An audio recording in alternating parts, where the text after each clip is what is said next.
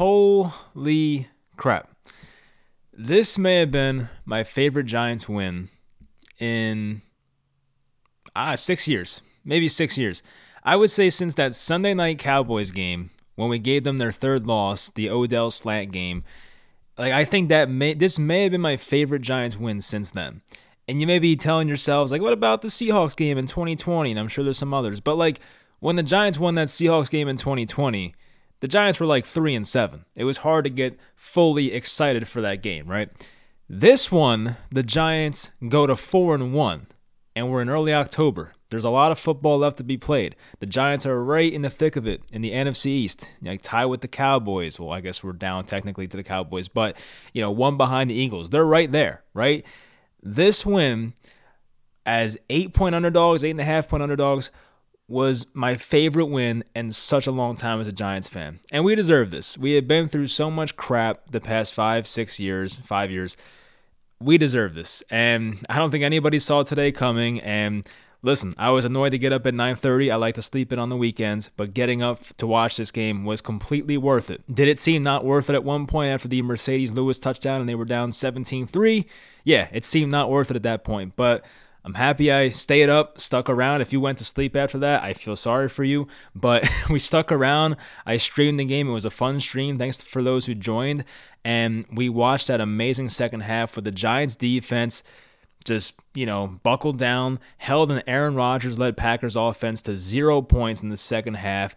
Daniel Jones had some of his best drives of his Giants career, and the Giants somehow in London technically on the road, beat the Green Bay Packers, a game where they were eight and a half point underdogs. Just madness. So we'll talk about it. Leave in the comments your reactions.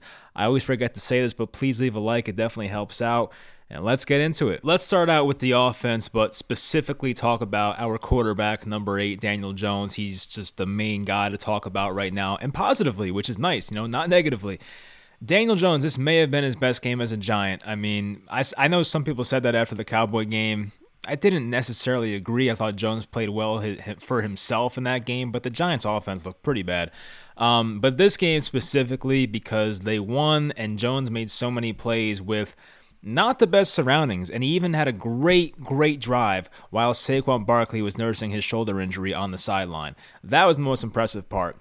I think the Giants were down 13 to 20 probably in the early fourth quarter. I can look real quick. Yeah, it was early fourth quarter. Daniel Jones led an 88 yard touchdown drive for the Giants. Daniel was either like 7 of 8 or 8 of 8 on that drive and just looked flawless. He basically was the entire offense. He picked up some yards with his legs, but mostly with his arm. And this was a game where Daniel Jones was not running the ball as much as he usually does. He came into this game a bit hampered with his ankle injury, and the Giants, according to the broadcast, were not concerned about his ankle. They were not checking on him, but you could tell at some points in the game, Daniel was not 100%. So Jones on the ground was 10 carries for 37 yards, only 3.7 per carry. That's not the most efficient Daniel Jones rushing game. We know that, but he did have some very timely running plays. Uh, there was a couple design quarterback runs on third downs where he picked them up and moved the chains for the Giants. That was definitely big. And Saquon Barkley was only 13 for 70. I think coming into this game, we expected Saquon to have like 25 plus carries. He only got 13, but he was at 5.4 carry, an efficient game. We'll get to Saquon. But Daniel Jones was 21 of 27, 217, no touchdowns, no interceptions. But it, it's even beyond the stats for him because you look at the guys he was playing with in this game. The Giants, obviously, without their you know highest paid receivers, guys like Kenny Golladay, Sterling Shepard, Wan'Dale Robinson, Kadarius Toney, all of them are out. And Daniel Jones had to go out here today with David Sills, Daniel Bellinger, Richie James, um, Darius Slayton, who actually played very well, uh, Marcus Johnson, Chris Myarick, guys like that, Matt Breida. And Daniel Jones was able to lead that offense to a win over the Green Bay Packers. Was it all Daniel Jones? No. The defense played very well in the second half. They were tremendous. Um, Saquon Barkley had his timely rushes. He had that big run in the second quarter when the Giants were down uh, 17 uh, 3 to uh, help ignite the comeback. So, yeah, he got some help, obviously. But this is what fans like myself have talked about with Daniel Jones over the past uh, three years or so to have a franchise quarterback, you have to elevate the guys around you, right? And certain fans will say, How are you supposed to elevate this team? You don't have any good players on this team, right? But at the end of the day, this is still NFL talent, right? Richie James has been in the NFL before. David Sills, I believe, has gotten some looks in the NFL before. I think the Giants picked him up from some other team. Darius Slayton's an NFL talent. You know what I mean? Like, these are still NFL players. And you have to find ways as a quarterback to just make it work sometimes. I know it's not perfect. This is not a, you know, Kansas City Chiefs situation or Tom Brady on the Buccaneers situation. I get all that. But sometimes a quarterback just has to make the guys around him better and just make shit happen even when it's not there. But and we saw that so many times today from Daniel Jones, which is why this start in particular for Jones is the most encouraged I've been with him in a very long time. Like I've seen games from Jones where I'm like, "Oh god, this is not the guy. He looks awful." And then you see games like this where it's like, "Huh, this could work, right? If you remain consistent and play like this, this can work. And this was one of those games. And when you beat the Green Bay freaking Packers, no, this is not beating the Oakland Raiders, Las Vegas Raiders last year. This is not beating the Panthers uh, last year, even this year. This is not beating the Chicago Bears. This is the freaking Green Bay Packers. That's why this is an impressive win to me. You know, like I don't have to say that for you guys to know that, obviously. This is a very impressive win. But sometimes when Daniel Jones would put up like a mediocre game versus a bad defense, you know, and Giants Twitter would be like, oh my God, he's he's the guy, right? Sometimes that was a bit overblown. But this game in particular is one where Daniel Jones deserves so much credit, not only because you know he was injured coming into this game, but the guy had a bloody hand on his throwing hand. Um, the guy was playing with not good receivers, and he still made it happen. And that, that's that's what I'm talking about. Like you, you just got to make it happen sometimes. I get it. Sometimes your offensive line is so so bad to the point where you can't really do anything. But the Giants' offensive line played well today. Guys were getting open for the most part. The Giants opened up their offense a bit. I looked at next gen stats. Jones did not have a pass of over 20 yards, but he had like 10 passes over 10 yards. Okay, so it wasn't completely dink and dunk. There were some shots, not deep shots, but just, you know, intermediate stuff, 10 to 20 yards. We saw some of that, so that was good. They kind of opened up the offense in this game. But when we needed Daniel Jones the most, he was there. He answered. And I don't know what the future holds for Daniel Jones. I don't know if he'll be here next year. We can talk about that months into the future. It's a long season, right? I, ha- I hate answering those questions right now, but I know you guys want to ask content people like myself, oh, do you think Daniel Jones will be back next year? And we have to answer that, but I hate talking about it right now. But no matter what happens with Daniel Jones, he's so easy to root for. He is so tough. I'll always appreciate what he did for this team. And I get it wasn't the best situation. The Giants definitely failed him. When he came here, the situation sucked. Dave Gettleman, although he picked him six overall, gave him one of the worst situations in football. John Mara admitted it. Not to say John Mara's opinion really matters, but John Mara admitted that himself. And yeah, the Giants have done so much to screw up Daniel Jones. And now you're starting to see him put together consistent starts of playing well right? The Dallas game, Daniel Jones played at a different level. The, the rest of the team was awful in that game. Last week versus Chicago, it was a simple assignment, right? For Daniel Jones, you just have to run bootlegs and just take the open throws or just run when you're open. It, it, wasn't the toughest assignment for Daniel Jones last week, but he got the job done. He was a game manager last week and he got the job done. This week, though, he was asked to do a lot more. This was just, there was more on his plate this game than in any game the rest of this season, right? And he just, every time the Giants needed him, he executed and did something right. So I leave this game very encouraged. I'm excited to see what Daniel Jones does the rest of this season. I am not ready to give him a four or five year extension. I'm not even ready for a two year extension. I think with the Giants, it's simple as this. If they, if Joe Schoen and Brian Daboll don't have a guy in next year's draft that they love, then you might as well stick it out with Jones for another year, right? Maybe not franchise him, but maybe give him a one year deal for 20, 15, whatever, 15, 20 million dollars and give him another year to start here and, and really you know, hopefully you can cut Golladay after this year, maybe move on from Toney, get guys that are healthy, and give Daniel Jones a more stable environment with healthy weapons and see what he does next year. But there's a lot of season left, so it's, it's not worth talking about right now. But I will say, I left this start for Jones very encouraged. This is the best I felt about him in a while, so it feels awesome. For the rest of the offense, Saquon was 13 carries, 70 yards, 5.4 carry, a rushing touchdown. Matt Breida was 4 for 14 on the ground, and Gary Brightwell had his first NFL touchdown to tie the game at 20. That was a big one for the Giants. Even Daniel Bellinger had a rushing touchdown, which was like the most unexpected thing of this game. So that was pretty cool. Um, it was an interesting play. It was one of those plays where I forget who started with the ball. I honestly forget, but it might have been like Jones started with the ball, then he had an end around to Barkley. Barkley flipped it back to Bellinger, and I thought Bellinger was going to pass it, but then Bellinger just put his head down and ran it in. So I mean that that worked out to perfection. I don't know if that was the plan, but it worked. So to have a tight end rushing touchdown is pretty cool. Darius Slayton definitely deserves a lot of credit. You know, Slayton was ripped on last week, and rightfully so for that drop he had, and he's had a lot of drops in the past, a lot of inconsistency, not very consistent playing time, but Slayton today, because of all the injuries, was just kind of forced to step up, and he was like the wide receiver one by default. And he stepped up and had six catches for 79 yards. And I thought he played great. There were no drops in this game, as far as I know. Um, and Slayton could have had a bigger day. I just complimented Daniel Jones a lot, but Jones missed Slayton on what could have been a touchdown in the first quarter. He ran like a deep crosser. Jones threw behind him. If, if he hit Slayton in stride, it could have been a long touchdown for Slayton, so that was unfortunate. And the Giants' offense, despite having their season high 27 points, it wasn't perfect. I mean, Saquon had that dropped screen pass in the first quarter where he easily would have picked up a first down. I just mentioned Jones threw behind Slayton, which could have been a touchdown.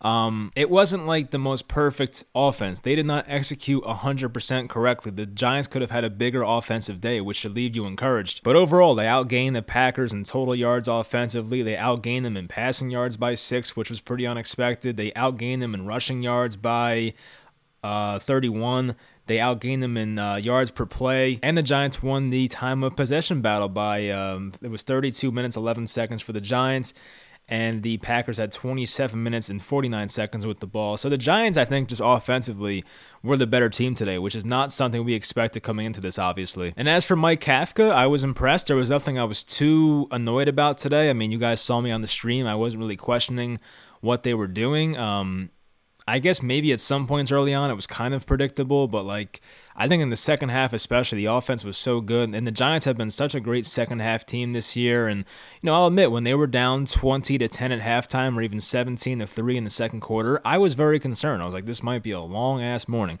But they got their, uh, you know what, together and they came out in the second half and played much better. The Giants have been such a good team at making halftime adjustments, which is, you know, it just plays into how important coaching is. And the Giants' coaching has been great. I mean, if the season ended today, Brian Daboll is no doubt the coach of the year. Maybe Nick Sirianni because they're undefeated, but I would think it's Brian Daboll for sure because of how bad the Giants have been for the past five years. And even Don Martindale, as we'll start to touch on the defense now. Don Martindale, you know, that defense held Aaron Rodgers. Now, Rodgers had a really good first half. Rodgers in the first half was getting whatever he wanted, no problems whatsoever. Rodgers for the game, though, was 25 for 39, 222, two touchdowns, no interceptions, had the near interception on the uh, batted up pass, and Tae Crowder almost came down with it on the final possession.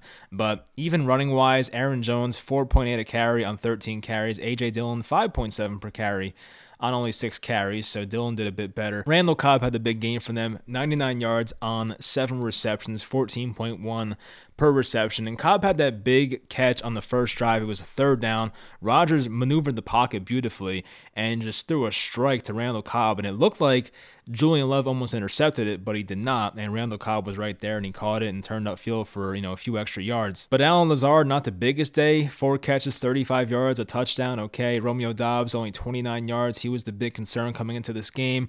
Robert Tonyan, 23 yards. Their backup tight end, uh, DeGuara, 19 yards. Marcedes Lewis caught one pass for two yards, but he scored a touchdown.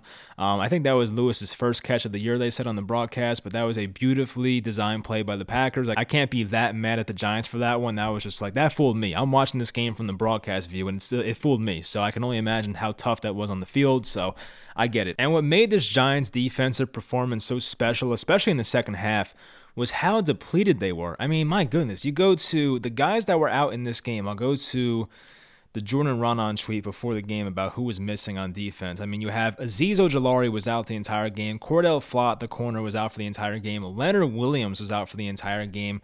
Um, Adoree Jackson was out the entire second half. And even Fabian Moreau, who was their third string corner, maybe, maybe fourth string coming into the year, he was down as well. So the Giants at one point had Nick McCloud and Justin Layne as their starting outside corners versus Aaron Rodgers. And those guys were signed the first week of September. I mean, they're they're like they've barely been here, right?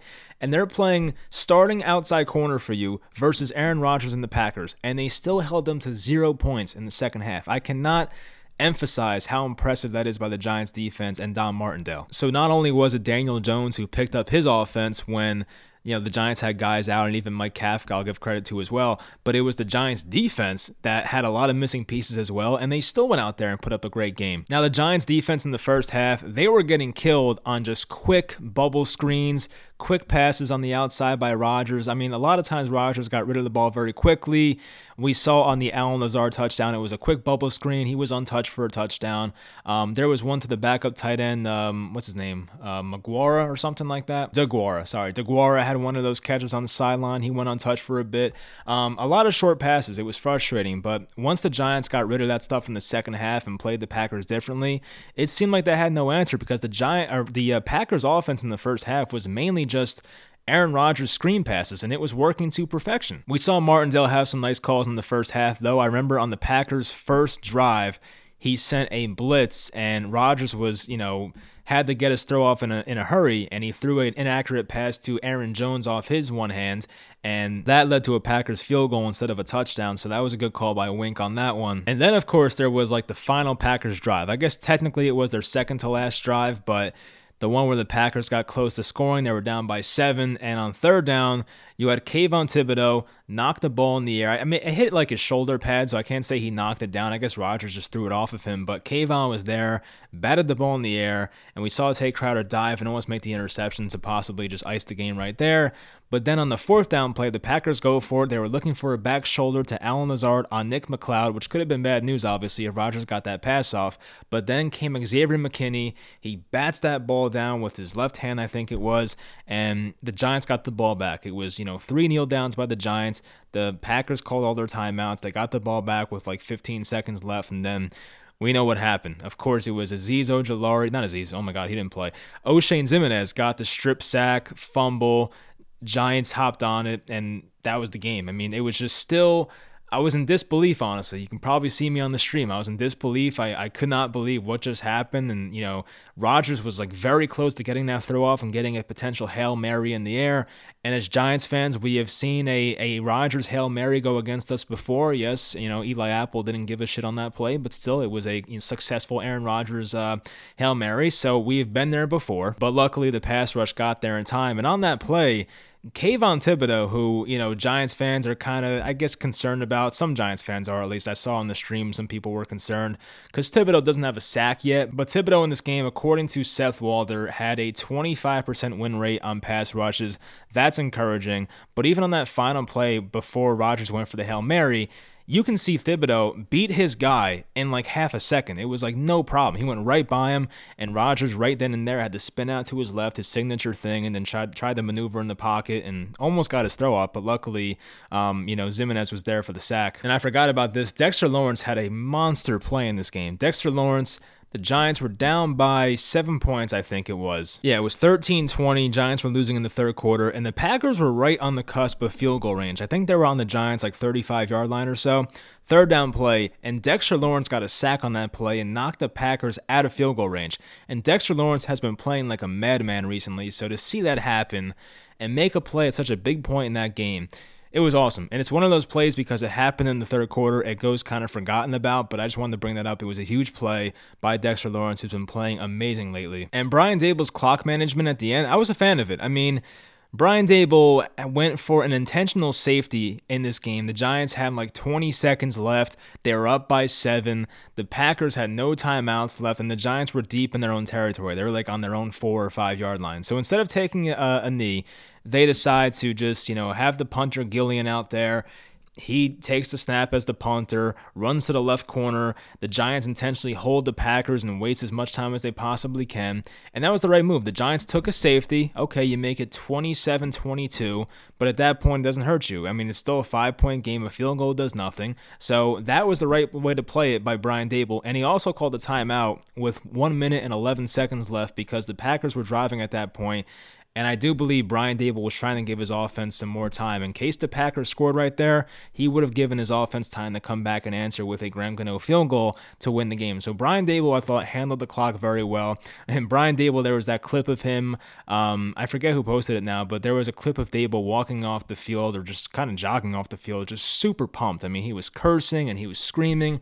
Brian Daboll's that guy. I freaking love him. I just I'm happy he's our coach. But for the Giants to outscore Green Bay 17 nothing in the second half, technically 7-2, but really 17 nothing was just amazing. It was just unforeseen and one of those things that was very surprising, but it was just it was great to see as a Giants fan. This has been such a good team in the second half and you know, obviously I would like to play a good brand of football for an entire game, not just the second half, but you'd rather play better in the second half than the first half. Now, um, there was a scary moment in this game. It was the fourth quarter. Uh, Jason Pinnock, I think is how you pronounce his name. He had a near very, very crucial fumble. It was a play where the Giants were receiving a punt and it hit off of Jason Pinnock's hand. And luckily, that ball went out of bounds because if that stayed in bounds and was recovered by the Packers, it would have been Packers ball because obviously a Giants player would have touched the punt and that would be a live ball. So thank God it went out of bounds, but that was like a very risky play. Um, they told him to get away from it. He didn't. So that was a, a bad play by him, but it didn't amount to anything because it went out of bounds. The Giants definitely caught a break there. And that's what I mean. Like this is stuff the Giants the Giants did not have their luck on their side the past five years when it came to this stuff. Looks like Joe Musgrove might be cheating in this Mets game. Interesting. I just saw the umpire come out and like rub his ear, but he's still in the game. All right, so anyway, good luck to the Mets. I know they're down four nothing right now, but good luck to the Mets. Um Graham Gano, perfect two for two in this game, as long as 48. Graham Gano continues to be automatic, be very reliable. And I did forget to mention this offensively, but there were two times in this game where Jones was sacked that it didn't count. And one of those plays, Jones fumbled, but the Giants did recover the fumble, so it didn't matter. But it also didn't matter because when Jones was sacked on those two plays, there was defensive holding on the Packers. I think both of them were uh, Rasul Douglas. So the Packers technically got two sacks on the Giants, but there was defensive holding, so they didn't count. Those were big plays in this game. Definitely two big penalties that absolutely screwed the Packers. And look, we'll take anything we can get. So luckily, those did not count. And as I said, this was Daniel Jones' best game in a while. I know he played pretty well the last two weeks, you know, considering the circumstances, but this game was the most encouraged I've been in a while. And, um, you know, Jones had those games his rookie year where he had like five touchdowns, no interceptions, four touchdowns, no interceptions. Those were very exciting games, but those were against shitty teams. You know, they were against the Jets, the Lions, uh, the Washington um, football team, whatever the hell they were called at that time, um, and the Buccaneers when they were bad, right? Like those were bad defenses, but the Packers coming into this were a good defense, especially a good pass defense. The Packers' run defense was a bit leaky. They were not that good. But the Packers' pass defense coming into this game, they were legit. So for Jones to go out here with just not much help at receiver, obviously, and his offensive line being a bit shaky, um, you know, for him to come out here and have that performance was was awesome. And Looking to next week, the Baltimore secondary has been very inconsistent throughout this year, even the past couple years because of the injuries and things like that. They lost Don Martindale. Um, so yeah, hopefully Jones next week can have a good passing day. Hopefully Wan'Dale Robinson, he seems like he's close to coming back, can make a comeback. Toney, I have no idea. Golladay, I have no idea, but at least we, we might get one guy back, which will definitely help. And by the way, I said his name once because I mentioned he was injured in this game at one point, but Fabian Moreau had another big pass breakup, and on that play, Allen Lazard almost made an insane catch off of like it was off of Moreau's back, honestly, and, and he somehow tipped it and kept it in the air, but it was incomplete. But Fabian Moreau, for the second week in a row, has three pass breakups on like three deep balls. So he's done a great job. He's been a, a positive so far. Tony Jefferson had three total tackles in this game. Jaylon Smith had uh, six total tackles in this game. He's been a nice contributor so far. It seems like Evan Neal's starting to settle in. I know Neal, someone in the chat pointed this out on the live stream that on the Gary Brightwell touchdown, it was Evan Neal who pushed him in the end zone. So Evan Neal, good job there. But even Kayvon Thibodeaux starting to play much better. These young guys are starting to kind of, you know, get it together. We do want to see Wan'Dale Robinson and what he can do. Of course, he's a, he's an exciting player, but we'll find out when he's healthy, hopefully. Um, but these young guys for the Giants, the first round picks, are starting to get better, more consistent, and that's definitely uh, to be expected because they are very talented players. They went top seven for a reason, so hopefully in due time they will be fine. Um, I still have a lot of confidence in those guys that they'll be good NFL players. So um, yeah, that's gonna do it. I mean, the Giants are four and one, five games in. It's it's insane. We're still in third place in the East, which sucks. But you look at the rest of the NFC, it's not very good. I mean, the Giants will be in a situation where they can fight for a wild card spot. They may have to fight with teams like Dallas or even Philly, depending on how the division goes. They may have to fight with like the Vikings. They may have to fight with the Saints if they win some more games, or maybe even like the um, I don't know, the 49ers, the Rams, a team like that. So what I'm saying is though the NFC playoff picture is pretty open. There might be one or two wild card spots up for grabs this year. I, I think one of the Cowboys or Eagles will definitely get one of those spots, and like the other two spots will be up for grabs. I would think the Packers or Vikings have one of those spots as well, but that third wild card spot seems pretty open. I mean, you have the Saints remaining, you have one of the NFC West teams remaining, whether it's the Cardinals or the Rams.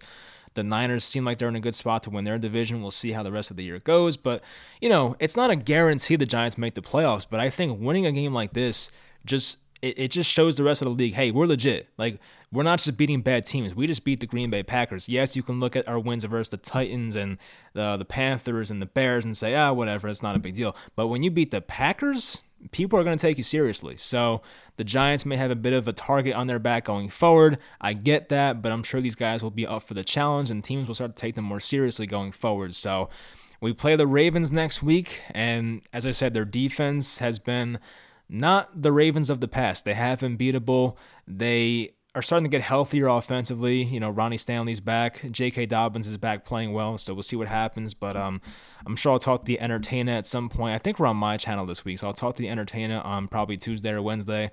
I'll let you guys know. I have my highlights film review video at some point in the middle of the week. And then on Friday, we'll have the game preview for the Ravens as we always do. So, anyway, hope you guys enjoyed four and one feels great. Enjoy tomorrow. Enjoy the rest of the week, honestly. And, uh, you know, hopefully the Giants get healthy in practice this week and, and we'll find out what happens on Sunday versus Baltimore. But as I said, four and one's awesome. Never expected it, but it feels good to be a good team once again. It's the best Giants start record wise since 2009. I mean, you can tell it's been a long time. So, um, listen, we just got to keep surprising people. That's it. Nobody really expects much from this Giants team, but to go out there and keep, you know, winning in a shocking manner is pretty fun. So I enjoy it. So hopefully we keep this going. But hopefully you guys enjoyed this video. Once again, please leave a like, and I'll talk to you guys next time.